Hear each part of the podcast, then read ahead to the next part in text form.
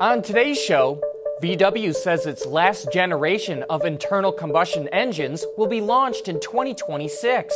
Fernando Alonso will use Chevy power at next year's Indy 500, and Ram comes within a whisker of outselling the Silverado in November.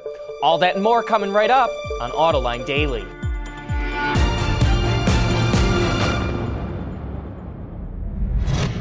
This is Autoline Daily, the voice of the global automotive industry.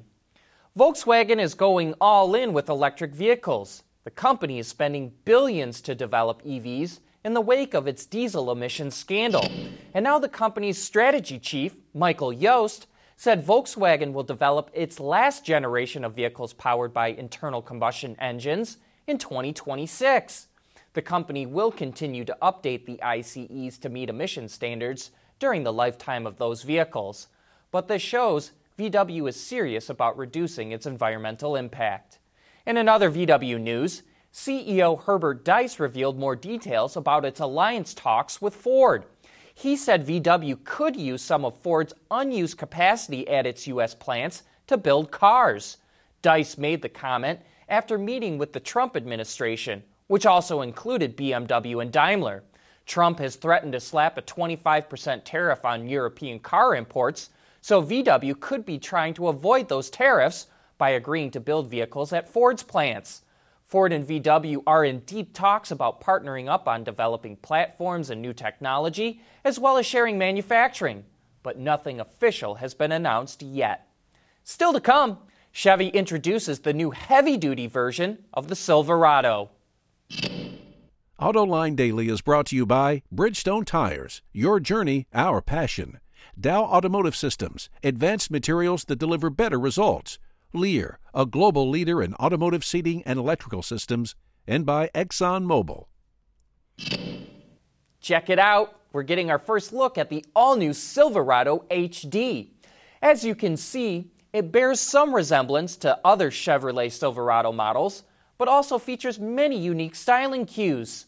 While the Silverado HD won't go on sale until midway through next year, we are getting a few details about the truck.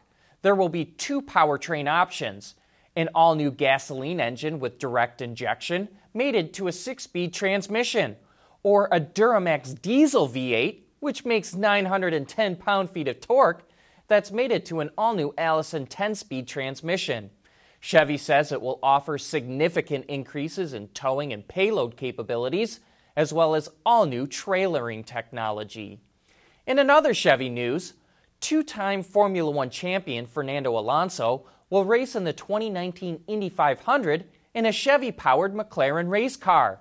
Alonso competed in the historic race last year with McLaren, but that car was powered by Honda, which was also its sponsor in F1 as well. However, the Honda engine was plagued with issues in Formula One and was also the reason Alonso dropped out of the 2017 500. So for the 2018 season, McLaren F1 switched over to a Renault engine, which left an opening for the Indy 500, and Chevy stepped in. As some of you may know, Chevy and McLaren do have a history of racing together. The two partnered in the mid 60s for the Can Am series, and their teams won more than 70% of the races during that time, including 23 in a row from 1968 to 1970. FCA had some surprises in its November sales numbers. Take a look at that right after this. Lighter, safer, stronger, quieter, and more sustainable. Tell us where you need to go, and we'll help you get there. Dow Automotive Systems. We don't succeed unless you do. Yesterday, we reported that FCA had the largest sales gain in November amongst the full line manufacturers. The company sold just over 180,000 vehicles, which is a 17% increase compared to a year ago.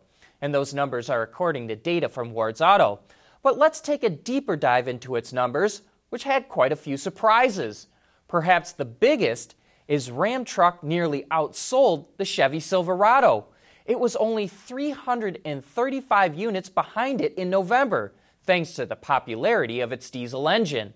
And in a market with plunging passenger car sales, FCA bucked that trend. The Chrysler 300, Dodge Challenger, and Charger all posted big double digit gains. Yes, the volumes are low, but it was still a surprise to see.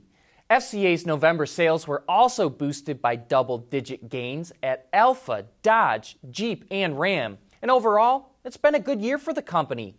Through November, sales are up 8% compared to last year, which is well ahead of the overall market. And this is your reminder that you can watch tomorrow's Autoline After Hours live at 3 p.m. Eastern Time. Car critic for the Detroit News, Henry Payne, will be here to talk all about his high performance Tesla Model 3 rear wheel drive, which he's also tested out on the track. And joining John and Gary for that show is Jack Keebler from Keebler Auto. That's it for today. Thanks for watching. See you again tomorrow.